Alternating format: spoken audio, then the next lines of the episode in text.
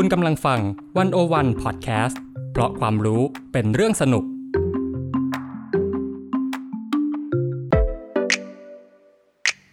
One O One In Focus เจาะไฮไลท์เด่น เศรษฐกิจสังคมการเมืองทั้งไทยและเทศ โดยกองบรรณาธิการ The One O One dot World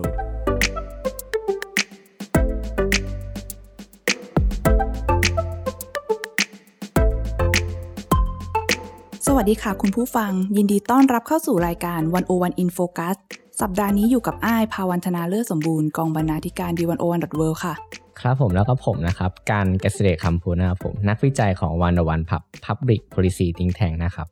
ค่ะ ถ้าคุณผู้ฟังยังจำกันได้นะคะ กรณีของ True และ d t แทประกาศควบรวมกิจการเนี่ยทำให้เกิดการถกเถียงกันอย่างกว้างขวางว่า ถ้าเกิด การควบรวมกิจการขึ้นมาจริงๆเนี่ยใครคือผู้ได้ประโยชน์และใครคือผู้เสียประโยชน์ ซึ่งตอนนี้เนี่ยทั้งทาง d 1 0 1 w o r l d และ 101 Pub เนี่ยนะคะก็ยังติดตามประเด็นนี้กันอย่างต่อเนื่อง แต่ว่าเมื่อต้นเดือนกรกฎาคมที่ผ่านมาค่ะ บริษัท Advanced Info Service จำกัดมหาชน หรือ AIS เนี่ย ประกาศซื้อกิจการของบริษัท Jasmine International จำกัดมหาชนหรือ JAS ที่คุณผู้ฟังอาจจะรู้จักกันในนามของผู้ให้บริการอินเทอร์เน็ตบ้านอย่าง T-Broadband ซึ่งการประกาศควบรวมครั้งนี้เนี่ยถ้าทำสำเร็จจะทำให้บริษัท AIS เนี่ยนะคะ กลายเป็นผู้เล่นใหญ่ที่สุดในตลาดอินเทอร์เน็ตบ้านเลยทีเดียว บางฝ่ายค่ะ มองว่านี่เป็นการโต้กลับของ AIS ต่อกรณีการควบรวมของ True และ d t แท็เนื่องจากการควบรวมนั้นเนี่ยจะเป็นการเขย่าตำแหน่งอันดับหนึ่งในตลาดโครงข่ายสัญญาณโทรศัพท์มือถือ หรือห่างมองภาพใหญ่กว่านั้น อาจจะเป็นเกมระหว่างกลุ่มทุนใหญ่ก็คือ เครือเจริญโภคภัณฑ์หรือ CP ที่ต้องเจอกับกลุ่มทุนใหม่ที่ยิ่งใหญ่ไม่แพ้กันอย่าง Gulf Energy Development หรือ GULF Gulf ค่ะ แต่ไม่ว่าสงครามทุนใหญ่จะเป็นอย่างไรเนี่ย ผู้บริโภคเนี่ยก็ต้องมาลุ้นกันว่าจะได้รับผลกระทบมากน้อยขนาดไหน วันนี้ค่ะไอ้ก็เลยจะชวนกันที่ทำวิจัยเกี่ยวกับเรื่องของการควบรวม AS และ Tboardband เนี่ยมาเล่าเนื้อหาพื้นฐานต่างๆ ให้คุณผู้ฟังเข้าใจสถานการณ์มากขึ้นค่ะ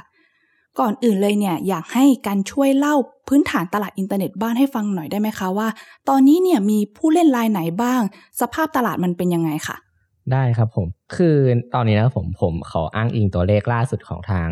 เว็บไซต์ของกสทชนะครับผม ก็จะเป็นรายงานสภาพตลาดของปี 2564 ในไตรมาสที่ 3 นะครับผม โดยสภาพล่าสุดเนี่ยนะครับ จะมีผู้เล่นรายใหญ่ หรืออาจจะเป็นแบบผู้ให้บริการรายใหญ่เนี่ยทั้งหมด 4 รายด้วยกันนะผม อันดับหนึ่งนะครับก็คืออ่าเป็น TICC หรือที่เรารู้จักกันในนามของ True หรือจะเป็นแบบ True Internet Corporation นะครับผม ถือสัดส่วนตลาดมากที่สุดคือ 35.6%ถือว่าเป็นอันดับหนึ่งของตลาด ส่วนอันดับที่2เนี่ยก็จะเป็นตัวของเอ่อ Jasmine International จำกัดมหาชนนะครับผม หรือที่เรามักจะรู้จักในชื่อของเอ่อ T-Broadband ใช่ครับก็จะเป็น 28%นะครับผมอันดับ3เนี่ยครับผมเป็นเป็นรัฐวิสาหกิจนะครับก็จะเป็นเอ่อบริษัทโทรคมนาคมแห่งชาติ หรือ NT นะครับผมถือสัดส่วนตลาดเนี่ย 19.9%หรือถ้าแบบอาจจะยังไม่ค่อยคุ้นชื่อ NT เท่าไหร่ แต่ว่า NT ก็คือตัวของเอ่อ TOT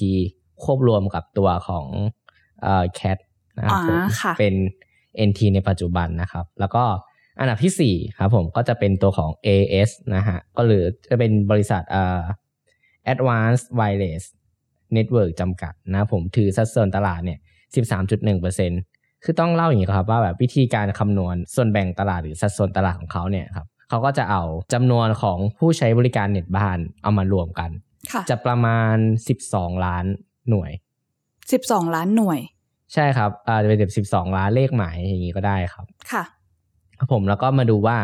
True ถือทั้งหมดกี่เลขหมาย ที่บอแบนถือกี่เลขหมายแล้วก็มาคำนวณสัดส่วนอืมครับผมวิธีสัดส่วน วิธีคำนวณก็จะเป็นประมาณนี้ครับ ทีนี้เนี่ยอ่าไอ้เรื่องปัญหามันเกิดที่พอ AS เนี่ยประกาศที่จะซื้อทีบอร์ดแบนใช่ไหมครับ จากตัวของ Jazz เนี่ยมันจะทำให้สัดส่วนตลาดของ AS เนี่ยเพิ่มขึ้นเร็วมาก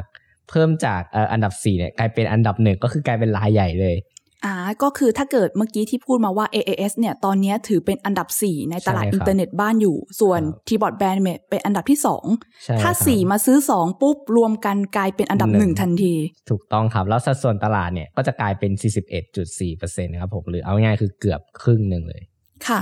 ทีนี้เนี่ยในงานวิจัยที่ One O One PUB ได้นำเสนอมาเมื่อไม่นานมานี้เนี่ยมันมีคำคำหนึ่งที่ค่อนข้างน่าสนใจคือคำว่าเกิดการกระจุกตัวในตลาดมากขึ้น หลังจากเกิดการควบรวมคำว่ากระจุกตัวในตลาดเนี่ย มันคืออะไรคะ หรือว่ามันดูยังไง กันพอเล่าให้ฟังได้ไหมได้ครับ คือการกระจุกตัวของตลาดเนี่ยครับเหมือนเราจะดูว่าในตลาดหนึ่งเนี่ยมีแบบผู้ผลิต หรือว่าในในบริบทนี้ก็จะเป็นแบบผู้ให้บริการเนี่ย มีเยอะขนาดไหน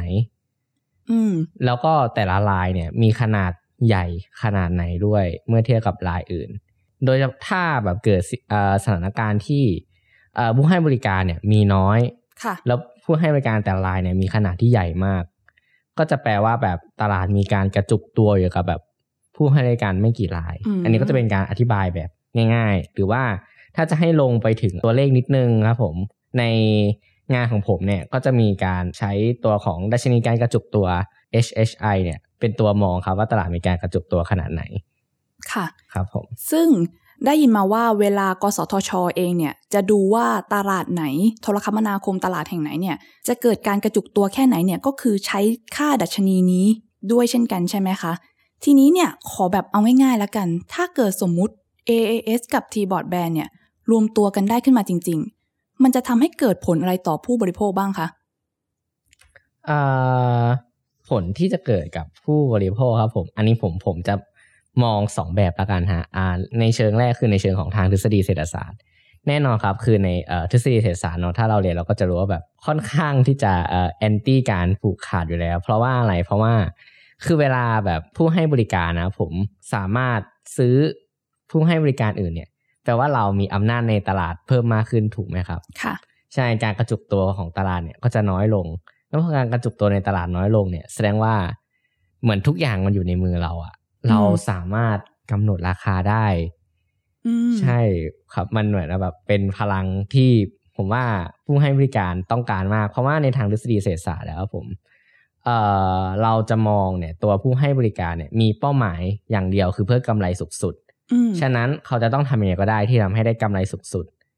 การควบรวม ถ้าการควบรวมนี้ทำให้ตัวผู้ให้บริการเนี่ย มีอำนาจในตลาดมากขึ้น เขาก็จะสามารถกำหนดราคาเองได้กำหนดเป็นเท่าไหร่ก็ได้ หรือจะออกโปรโมชั่นออกวิธีขายแปลกๆยังไงก็ได้ ที่ทำให้ตัวเองได้กำไรสูงสุด แล้วก็ผู้เสียประโยชน์เนี่ยแน่นอนครับตามทฤษฎีเนี่ยก็จะเป็นผู้บริโภค เพราะผู้บริโภคเนี่ยเขาก็ต้องแบบ จ่ายแพงขึ้นตัวเลือกน้อยลงครับผมหรือว่าอันนี้ผมก็จะออกมาในทางปฏิบัตินะครับผมในเอ่องานของผมเนี่ยก็จะมีการดูข้อมูลย้อนหลังนะครับผมไปตั้งแต่ปี 59 ดูข้อมูลเป็นรายไตรมาสนะครับผมค่ะอ่าสิ่งที่ผมพบคือตั้งแต่ปี 59 มาเนี่ยเอ่อแนวโน้มการแข่งขันในตลาดเน็ตบ้านเนี่ยมันเพิ่มมากขึ้นอืมสะท้อนจากตัวดัชนี HHI อะครับผมมันลดลงเรื่อยอ่าๆใช่ครับ ที่น่าสนใจคือ ตัวของราคาค่าบริการเฉลี่ย ที่ทางวันวันผับคำนวณมาแล้ว แล้วก็ในเรื่องของเอ่อต้นทุนเฉลี่ยเนี่ยก็ลดลงตามไปด้วย นั่นแปลว่าเอ่อผู้บริโภคก็จะแบบได้ของที่ราคาถูกขึ้น ไม่ก็อาจจะเป็นกรณีที่แบบมีคุณภาพมากขึ้นเน็ตเร็วขึ้นอืมใช่ครับ นี่ก็เป็นแบบผลจากการแข่งขัน แต่ทีนี้ครับก็จะน่าคิดไปอีกว่าถ้ามีการซื้อกิจการจริงเนี่ย แสดงว่าการกระจุกตัวของตลาดมันก็จะกลับมาเยอะเหมือนเดิม อืมใช่ครับ แล้วผมถามคุณอ้ายว่าแบบถ้าคุณเป็น AS คุณคุณจะเพิ่มราคาไหมในระยะยาว อะต่อให้ไม่ได้เพิ่มอย่างพุ่งพรวด แต่ว่าใช่ก็ครับอาจจะมีแนวโน้มที่เพิ่มขึ้นเรื่อยๆ ได้เหมือนกัน เพราะว่าในที่สุดแล้วเขาก็เป็นแบบเจ้าหนึ่งในตลาดเนาะถูกต้องครับ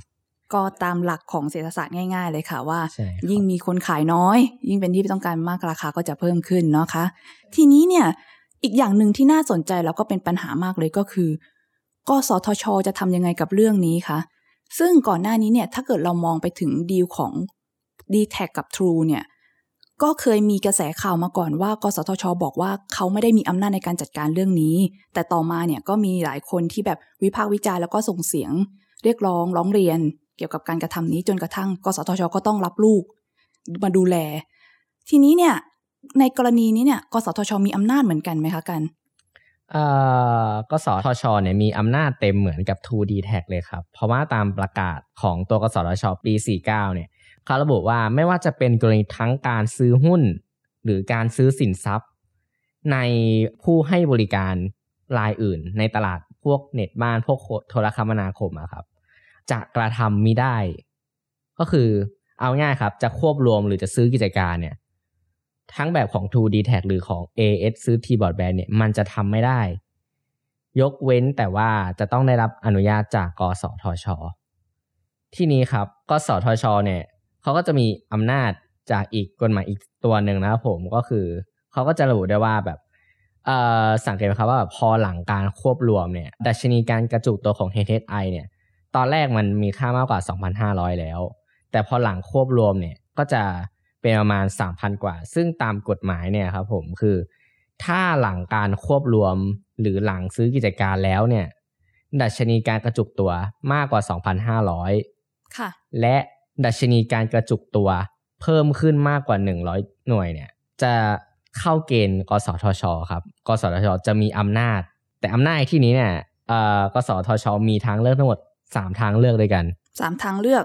ใช่ครับ ทางเลือกแรกคือ ไม่อนุญาตเลย ห้ามควบรวม ห้ามซื้อกิจการค่ะยกเลิก 2. อนุญาตครับ แต่เป็นการอนุญาตแบบมีเงื่อนไขพิเศษ การอนุญาตแบบมีเงื่อนไขพิเศษแบบนี้ เช่นอะ AS คุณซื้อทีบอร์ดแบร์มาแล้ว คุณต้องห้ามขึ้นค่าบริการ หรืออาจจะขึ้นได้แต่ต้องมีเพดาน อืมใช่ครับ หรือจะเป็นกรณีที่แบบอาจจะเป็นการขายเอ่อสินทรัพย์บางส่วนเนี่ย ไปให้กับตลาดคู่แข่งอืม หรือจะเป็นเอ่อการบังคับขายแยกบริการเท่านั้น อันนี้มันจะเทคนิคหน่อยเพราะว่าในในทางทฤษฎีเศรษฐศาสตร์เนี่ย ถ้าผู้เล่นถ้าแบบผู้ให้บริการเนี่ยมีอำนาจในการผูกขาดมาก นอกจากจะมีวิธีการขึ้นราคาแบบตรงๆ แล้วมันจะมีอีกวิธีหนึ่งคือการขายควบ ขายควบ ใช่ครับอ่าลองเราลองนึกภาพนะครับ สมมติ AS เนี่ยเป็นทั้งโทรศัพท์มือถืออืมเน็ตโทรศัพท์มือถือแล้วก็เน็ตบ้านค่ะ ถ้า AS ซื้อT Broadband สำเร็จเนี่ยแล้วตัวเองมีอำนาจตลาดมากขึ้น AIS ก็อาจจะสามารถออกโปรโมชั่นแบบ อะคุณซื้อเน็ตโทรศัพท์พร้อมเน็ตบ้านเราสิ จ่ายถูกกว่า ถ้าคุณไม่ซื้อพร้อมกันแล้วคุณซื้อแยกอะ่ะ คุณจ่ายแพงนะมันเหมือนอืมกับเป็นการสร้างเงื่อนไขกับเราว่า คุณต้องซื้อทั้งเน็ตโทรศัพท์ หรือเน็ตบ้านเนี่ยกับ AS เท่านั้นอืมใช่ครับ อันนี้ก็จะเป็นแบบเคสตัวอย่างของกรณีขายควบฉะนั้นเนี่ย กสทช ก็จะมีอำนาจในการแบบบังคับขายแยกด้วยเช่นกันครับ อืมครับผม ขอคำถามสุดท้ายละกันกับกัน ในสถานการณ์แบบนี้เนี่ย ผู้บริโภคอย่างเราเราๆเนี่ยทำอะไรได้บ้างไหมคะ ในฐานะผู้บริโภคเนี่ย ผมว่าเราต้องจับตาดูดีลครั้งนี้ให้ดี จริง ๆ ไม่ใช่แค่ดีล AS ซื้อ T Broadband นะครับ แต่ว่าจะเป็นดีลของ True d t a c ด้วย เพราะว่า ผลของดีล True d t a c จะเป็นอย่างไรเนี่ย ผมค่อนข้างมั่นใจว่า จะมีผลต่อดีล AS ซื้อ T Broadband ด้วย ฉะนั้นเนี่ยครับผมผมว่ามันเป็นความท้าทายอย่างมากของกสทช เพราะว่าตัวกสทชครับผมตามกฎหมายเนี่ยครับกำหนดไว้เลยว่า จะต้องทำหน้าที่ในการกำกับดูแลกิจการโทรคมนาคมย้ำตรงนี้นะครับว่าคำว่าแบบเพื่อให้ผู้บริโภคเนี่ยได้รับบริการที่ดี รวดเร็วถูกต้องแล้วก็เป็นธรรม นอกจากนั้นเนี่ยต้องกำหนดมาตรการเพื่อไม่ให้เกิดการผูกขาด หรือการแข่งขันที่ไม่เป็นธรรมด้วย อันนี้เป็นหน้าที่ของกสทชที่อยู่ในกฎหมายเลยนะครับ ซึ่งเราเป็นประชาชนเราก็ต้องจับตาดูว่ากสทช คุณจะทำตามหน้าที่ตัวเองหรือเปล่า หน้าที่ของคุณแน่นอนมันคือการทำเพื่อผู้บริโภค อืมแต่ว่าก็น่าคิดนะว่ากสทชอะ ตกลงแล้วเขาจะทำเพื่อผู้บริโภคหรือเขาจะทำเพื่อเอ่อใครสักคนหรือเปล่าอืมผมว่านี่เป็นเป็นยังเป็นปริศนาธรรมอยู่แล้วผมว่ามันเหมือนกับเป็นหวยที่ถ้ากสทชทำตามหน้าที่ตัวเอง เราทุกคนก็จะได้ประโยชน์ แต่ในทางตรงข้ามถ้ากสทช ตัดสินในด้านที่เอ่ออยู่คนละข้างกับผู้บริโภค ผมว่า จะมีผลต่อชีวิตประชาชนต่อจากเนี้ยเป็นอย่างมาก เพราะว่าปัจจุบันเนี่ยครับผมเราก็เราทุกคนต้องใช้เน็ตอะมันกลายเป็นปักใจที่ห้าแล้วอืมแล้วอ่ารายได้เราก็ไม่ได้มีเยอะ แล้วผมว่าอินเทอร์เน็ตทุกคนต้องใช้อะครับ ทุกทุกฐานะเกือบทุกฐานะต้องใช้อืมถ้าการขึ้นครั้งนี้เกิดขึ้นเนี่ย ผมว่าเอ่อแบบประชาชนคนธรรมดาที่ไม่ได้แบบมีเงินเนี่ย ผมว่า เออเจ็บหนัก เห็นด้วยเลยค่ะ แล้วมันก็จะยิ่งสร้างความเหลื่อมล้ำเนาะในการในสังคมมากขึ้นในการเข้าถึงอินเทอร์เน็ตอะไรใช่การบริการอะไรต่างๆ ซึ่งก็อยากจะให้คุณผู้ฟังเนี่ยร่วมจับตามองไปพร้อม ๆ กันค่ะ แล้วก็ถ้าใคร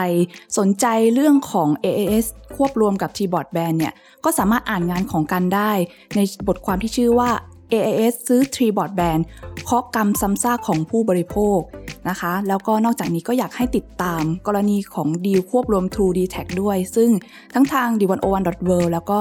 101 Public Policy Think Tank เนี่ย ก็ได้ผลิตงานหลายชิ้นที่น่าสนใจออกมาเลยทีเดียว ก็อยากชวนให้ไปอ่านอย่างเช่น 5 เรื่องเล่า vs 5 เรื่องจริง ดีลควบรวม True d t a c และบทบาทของกสทช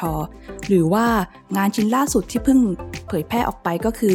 อย่าไว้ใจงานวิชาการ บทเรียนจากรายงานศึกษาผลกระทบ ควบรวม 2D Tag ในมือกสทช ค่ะ แต่ว่าสำหรับวันนี้เราสองคงขอตัวลาไปก่อน แล้วพบกันใหม่ในรายการ InFocus สัปดาห์หน้า สวัสดีค่ะ